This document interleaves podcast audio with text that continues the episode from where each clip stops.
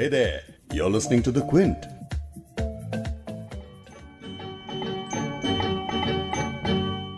पर्दे में रहने दो पर्दा ना उठाओ पर्दे में रहने दो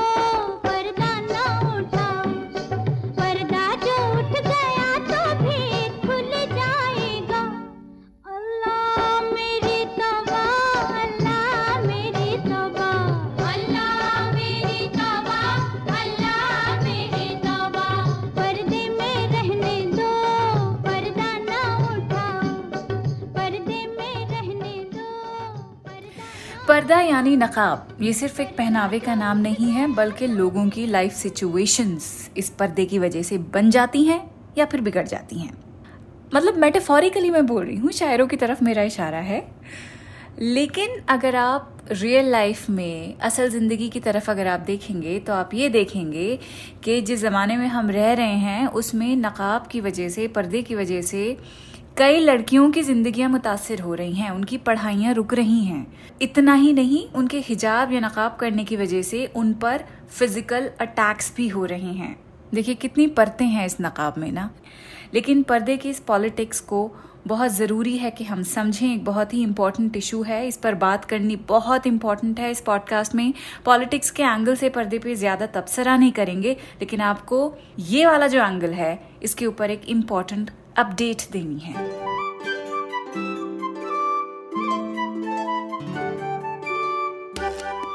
द क्विंट पर आप सुन रहे हैं उर्दू नामा। मैं हूँ फबीहा सैयद। नकाब का मतलब होता है पर्दा।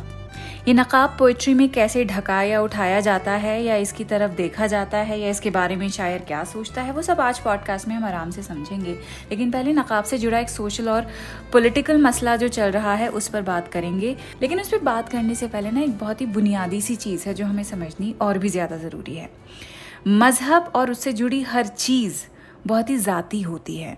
ज़ात यानी बींग इंसान का अस्तित्व। पर्सनल तो ज़ात को लेकर हर वक्त घर में बैठ के तो इंसान नहीं रह सकता ना। आपकी ज़ात आपसे ही तो जुड़ी हुई होती है। ये बात मैं इसलिए कह रही हूँ क्योंकि लोग कहते हैं ना कि भाई, अगर आपका ज़ाती मामला है तो घर में ही बैठ के आप इसको निपटाइए। तो ऐसे में ये समझना इम्पोर्टेंट है कि वो मामला जिसमें कोई दूसरा शामिल हो, वो घर की चार दीवारों में रहकर सुलझाया जा सकता है। लेकिन जिस मामले में आपकी खुद की ज़ात ही शामिल हो, उसे आप घर में रह के तो नहीं सुलझा सकते ना? क्योंकि आपकी ज़ात आपके जिस्म से जुड़ी हुई है। आपसे जुड़ी हुई है। आप सब्ज़ी लेने जाएँगे, बाहर एटीएम तक भी जाएँगे तो आपकी ज़ात आपके साथ साथ ही तो जाएगी ना। घर पे छोड़ के तो जा नहीं सकते। स्कूल, कॉलेज, दफ्तर जहाँ जाएँगे, आपकी ज़ात आपके साथ ही रहेगी। तो क्या लिबास पहनना है, क्या नहीं पहनना है, ये आपका अपना ज़ाती फैसला है। तो ये बताइए कि जो पर्सनल चीज़ है मेरी, क्या किसी को हक बनता है कि वो उस पर उंगली उठाए? मैं यहाँ बात कर रही हूँ, हिजाब बैन की। इस साल की शुरुआत में आपको याद होगा, कर्नाटका हुकूमत ने तालीमी इदारों में हिजाब पर पाबंदी आयद कर दी थी। हुकूमत का ये फैसला बाद में कर्नाटका का जो हाई कोर्ट है, उसमें बरकरार रखा गया। लेकिन हिजाबी बच्चियों के लिए उनके हक की लड़ाई अभी शुरू ही हुई है। तो द क्विंट की एक आने वाली डॉक्यूमेंट्री में हमने इन लड़कियों पर हाई कोर्ट के फैसले के क्या लॉन्ग टर्म इम्प्लीकेशंस हुए हैं उनको समझने की कोशिश की है। वो मुस्लिम लड़कियाँ जो अपनी शनाख्त या अपनी तालीम के साथ समझौता नहीं करना चाहती, वो इस फैसले से किस तरह से असरअंदाज होती हैं? क्या इनमें कुछ लड़कियों को मजबूरन अपनी पढ़ाई छोड़नी पड़ेगी? और उनके हकूक के लिए, उनका ये जो स्ट्रगल है, वो कितना अहम है? इन सवालों के जवाब देना बिल्कुल आसान नहीं है। इन्हीं मुद्दों को समझने के लिए क्विंट की हिजाब बैन पर ये जो डॉक्यूमेंट्री अभी आने वाली है, उसे आप ज़रूर देखिएगा, पर उसके लिए आप क्विंट को सब्सक्राइब कर लेंगे तो अपडेट्स और नोटिफिकेशंस आपको आसानी से मिलती रहेंगी। नाउ नकाब और पोइट्री की अब हम बात करेंगे। एक काम करती हूँ, दोबारा से तोता मैना की म्यूज़िक चला लें। अब व शायरी के मूड में आ जाते हैं।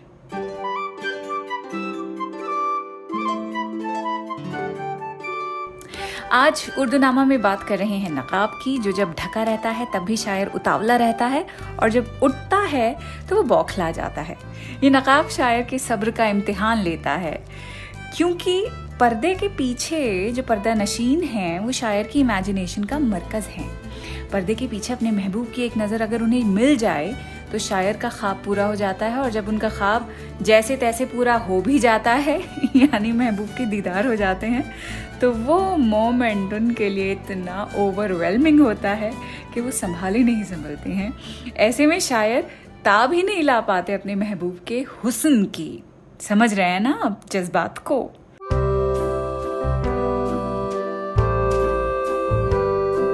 तो कुल मिला के नकाब जब महबूब के कॉन्टेक्स्ट में इस्तेमाल होता है तो वो पोएट्री में उस मोमेंट के लिए यूज़ किया जाता है जब महबूब की ब्यूटी रिवील होने की बात शायर करता है।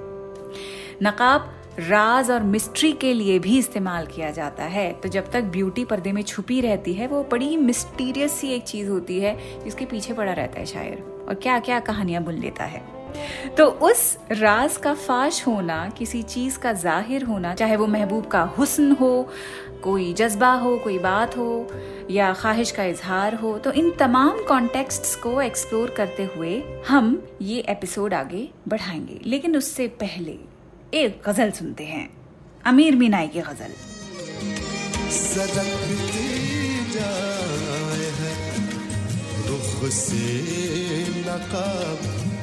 आहिस्ता आहिस्ता, निकलता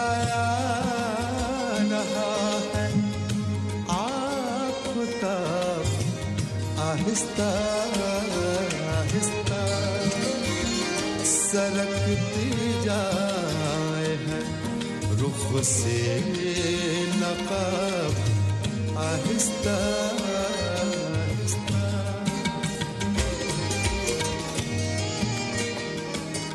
जवा होने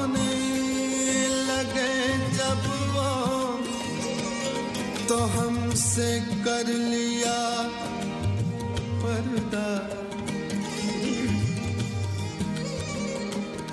जवा होने लगे जब वो तो हमसे कर लिया पर्दा पर्दा पर्दा पर्दा पर्दा।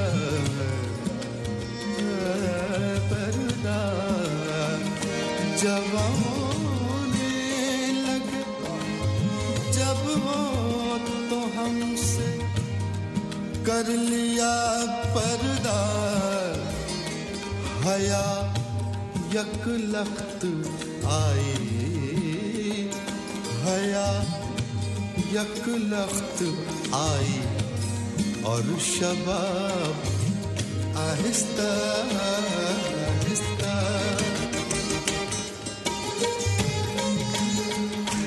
जगजीत सिंह की इस गज़ल का आइकॉनिक गजलों में शुमार होता है। सरकती जाए है रुख से नकाब, आहिस्ता आहिस्ता, निकलता आ रहा है आफ्ताब, आहिस्ता आहिस्ता। आफ्ताब यानी सन। इस पे भी तो हमने एक एपिसोड किया हुआ है। नहीं याद आपको? अभी जाके पूरी प्लेलिस्ट देखिए आप, उर्दू नामा की। स्पॉटिफाई पे जियो सावन पे गूगल पॉडकास्ट पे एप्पल पॉडकास्ट पे and of course the Quint की वेबसाइट तो है ही। खैर, वैसे तो ये गज़ल हमें जगजीत सिंह की आवाज़ में ही याद रहती है, लेकिन इस गज़ल को एक फ़िल्म में भी यूज़ किया गया है। ये गज़ल किशोर कुमार और लता मंगेशकर ने गाई है फॉर अ 1982 फ़िल्म दीदारे यार। सरकती जाए है रुख से Aahista Aahista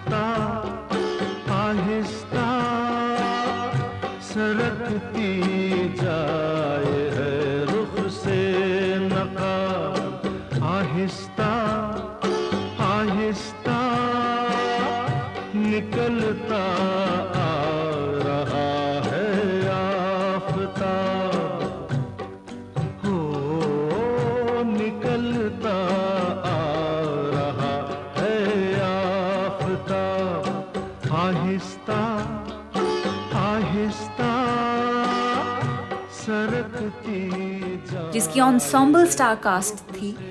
Jitendra Rishi Kapoor Rekha and Tina Munim it was a Muslim social Muslim socials फ़िल्मों की वो कैटेगरी हुआ करती थी जो इंडिया में इस्लामिक कल्चर को एक्सप्लोर करती थी through the social issues of Muslim families शादियाँ कैसी होती हैं तलाक़ें कैसी होती हैं सबसे बढ़िया एग्ज़ाम्पल निकाह अगर आपको याद हो सलमा आगा की फ़िल्म तो वो भी मुस्लिम सोशल थी उस जमाने की चौदहवीं का चाँद मेरे महबूब पाकिजा बहू बेगम यहाँ तक कि हिस्टोरिकल फिल्म्स पीरियड ड्रामाज जैसे कि मुगल आज़म, ताजमहल, मिर्ज़ा गालिब, उमराव जान, वगैरह वगैरह, वो भी इसी मुस्लिम सोशल्स की कैटेगरी में गिनी जाती हैं। कई फ़िल्म मेकर्स और स्कॉलर्स को ना इससे सख्त इख्तलाफ है कि भाई माइनॉरिटी के लिए जो दायरा आपने बना लिया है, वो वैसे ही इतना महदूद है, इतना छोटा होता है सोशली पॉलिटिकली इकोनॉमिकली अब कल्चरली भी आपने मुस्लिम सोशल कहकर एक माइनॉरिटी सिनेमा भी बना दिया है। और अगर इसमें कुछ गलत नहीं है तो फिर हिंदू सोशल, क्रिश्चियन सोशल्स क्यों नहीं बनते? है डाइग्रेस हो गए। लेकिन नकाब को लेकर और भी कई अशार हैं जो मुझे लगता है कि सुनने चाहिए। क्या पता कब कौन सा शेर जहन में रह जाए और आप उसे इस्तेमाल कर लें यू नेवर नो दाग दहलवी का ये शेर मुझे बहुत याद है। स्कूल में आई थिंक किसी फेस्ट में मैंने कभी सुना था। बट आई थिंक शेर व शायरी के जो कॉम्पिटिशन हुआ करते थे ना, बैतबाजी जो शायरी की अंताक्षरी होती थी एक तरह से तो बैतबाजी में किसी ने ये पढ़ा था और तभी से मुझे याद रह गया। खूब पर्दा है कि चिलमन से लगे बैठे हैं, खूब पर्दा है कि चिलमन से लगे बैठे हैं, साफ़ छुपते भी नहीं, सामने आते भी नहीं।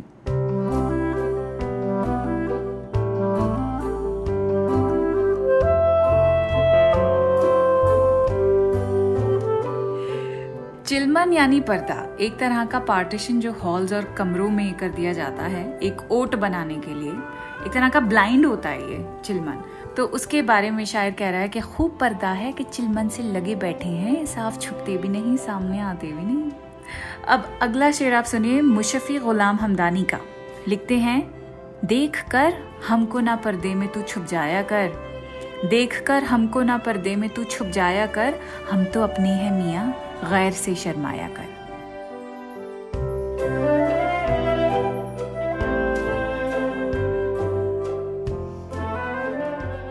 कि नकाब या पर्दे में तब जाया जाता है जब किसी गैर से खुद को छुपाना होता है। That's the whole idea about purdah. तो शायर चिढ़ चुका है, वो ताना मार रहा है कि भाई अपनों से तो पर्दा नहीं होता है। एक और गज़ल है जिसे गुलाम अली ने गाया है, मैं नज़र से पी रहा हूँ ये समा बदल ना जाए, ना झुकाओ तुम निगाहें कहीं रात ढल ना जाए। मेहदी हसन ने भी गाया है, लेकिन गुलाम अली का जो वर्जन है, वो मैंने बहुत सुना है। It's a beautiful ghazal written by Anwar Mirzapuri इस गज़ल का एक शेर है, अभी रात कुछ है बाकी, ना उठा नकाब साकी, तेरा रिंद गिरते गिरते कहीं फिर संभल न जाए। गज़ल ही प्ले कर देती हूँ ना। मैं नज़र से पी रहा हूँ। मैं नज़र से पी रहा हूँ। ये समा बदल न जाए। मैं नज़र से पी रहा हूँ। ये समा बदल न जाए।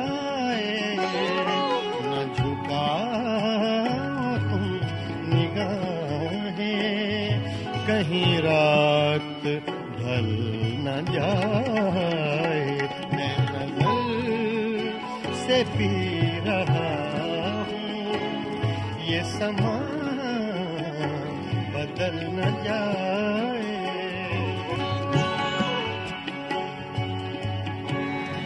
अभी रात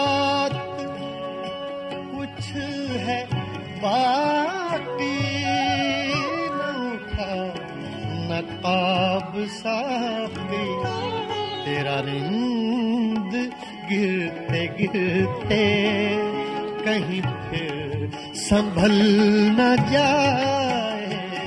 तेरा रिंद गिरते गिरते कहीं फिर संभल न जाए।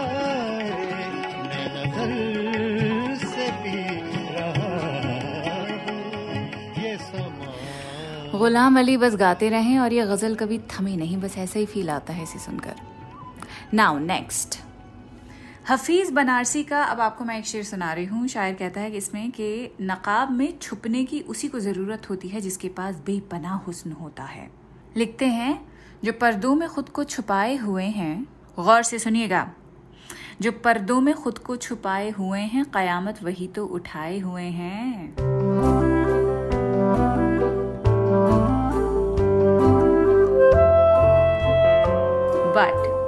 जलील मानकपुरी का जो पीओवी है it's totally different from this sher. He says के हुस्न को नकाब में छुपाने की क्या ज़रूरत है? असल पर्पस तो ब्यूटी का यही होता है ना कि उसके देखने वाले हों, उसे दिखाया जाए, उसे अप्रिशिएट किया जाए। जलील मानिकपुरी लिखते हैं, तुम जो पर्दे में संवरते हो, नतीजा क्या है? तुम जो पर्दे में संवरते हो, नतीजा क्या है? लुत्फ जब था कि कोई देखने वाला होता।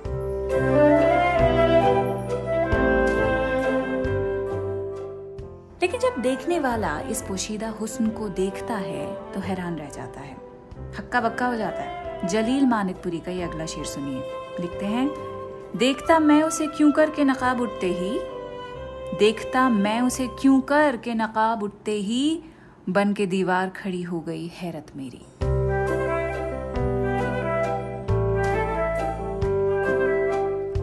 समझ आया ना कि शायर ने पहले तो कहा कि नकाब की ज़रूरत है, उठाओ पर्दा। और जब नकाब उठ गया तो कहते हैं कि मैं उसकी ब्यूटी को कैसे अप्रिशिएट करता, मैं तो चेहरा देखता ही देखता रह गया। सोचने की तो मोहलत ही नहीं दी। अब अगले शेर में Shakeel Badayun is challenging his own नज़र लिखते हैं, जरा नकाब हसी रुख से तुम उलट देना।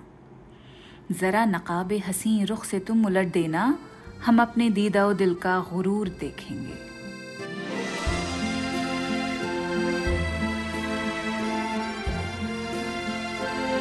दीदा दिल का गुरूर क्या होता है? कि हम हसीन से हसीन तर चीज़ देखकर भी अपना इनडिफरेंस ही शो करेंगे। हम यही दिखाएँगे, हमें कोई फ़र्क नहीं पड़ा। जरा नकाब हसी रुख से तुम उलट देना, हम अपने दीदा दिल का गुरूर देखेंगे। शेर तो खूबसूरत है, लेकिन असलियत में भी ऐसे लोग होते हैं जो अच्छी से अच्छी चीज़ पर भी अप्रिशिएट नहीं कर पाते हैं या नहीं करना चाहते। It is a very it's a seriously toxic trait it's a red flag तो अगर किसी रिलेशनशिप में आपको ये दिख रहा है please try to address that मतलब अगर आपको ऐसा लगे कि कदरदान नहीं है कोई then you need to probably talk about it आगे बढ़ते हैं। ये शेर पता नहीं किसने लिखा है, लेकिन अगर आपको इसका कहीं सोर्स मिले तो प्लीज़ ज़रूर बताइएगा। इस शेर में शायर कहता है कि खूबसूरत चीज़ें और उनकी ब्रिलियंस आप कई हिजाबों या पर्दों में भी छुपाना चाहें तो वो छुप नहीं पाएँगी। शेर ऐसे है कि कब तक छुपाओगे रुख ज़ेबा नकाब में? कब तक छुपाओगे रुख ज़ेबा नकाब में? बरक़ जमाल रह नहीं सकता हिजाब। में आई लव द रिदम अब तक तो हमने वो सारे शेर पढ़ लिए हैं जिनमें शायर के नज़दीक नकाब का पर्पस हुस्न की हिफाजत करना है, उसे छुपाना है। अब आपको एक दो अशार ऐसे भी सुनाती हूँ जिसमें नकाब समाज की कलेक्टिव साइकी पर पढ़ गया है तो उसके बारे में बात की जा रही है। और ये नकाब लोगों के जहनों पे इस कदर पड़ा है कि हर इंसान अपने ऑथेंटिक सेल्फ को छुपाए हुए है। और इसी वजह से शायर बहुत डिसअपॉइंटेड है। शहजाद अहमद लिखते हैं, हज़ार चेहरे हैं मौजूद, आदमी गायब। हज़ार चेहरे हैं मौजूद, आदमी गायब? ये किस खराबे में दुनिया ने लाके छोड़ दिया? कि इंसान सिर्फ़ चेहरा बन चुका है, उसमें से आदमियत, इंसानियत गायब है। ये हम कैसी दुनिया बन चुके हैं? एक और शेर है, मुगीजुद्दीन फरीदी का, ये लिखते हैं, इस दौर में इंसान का चेहरा नहीं मिलता। इस दौर में इंसान का चेहरा नहीं मिलता। कब से मैं नकाबों की तही खोल रहा हूँ?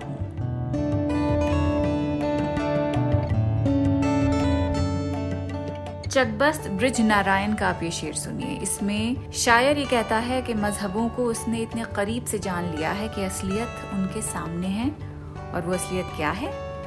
लिखते हैं, किया है फाश पर्दा कुफरुद्दीन का इस कदर मैंने, किया है फाश पर्दा कुफरुद्दीन का इस कदर मैंने, कि दुश्मन है ब्राह्मण और अदू शेख हरम मेरा।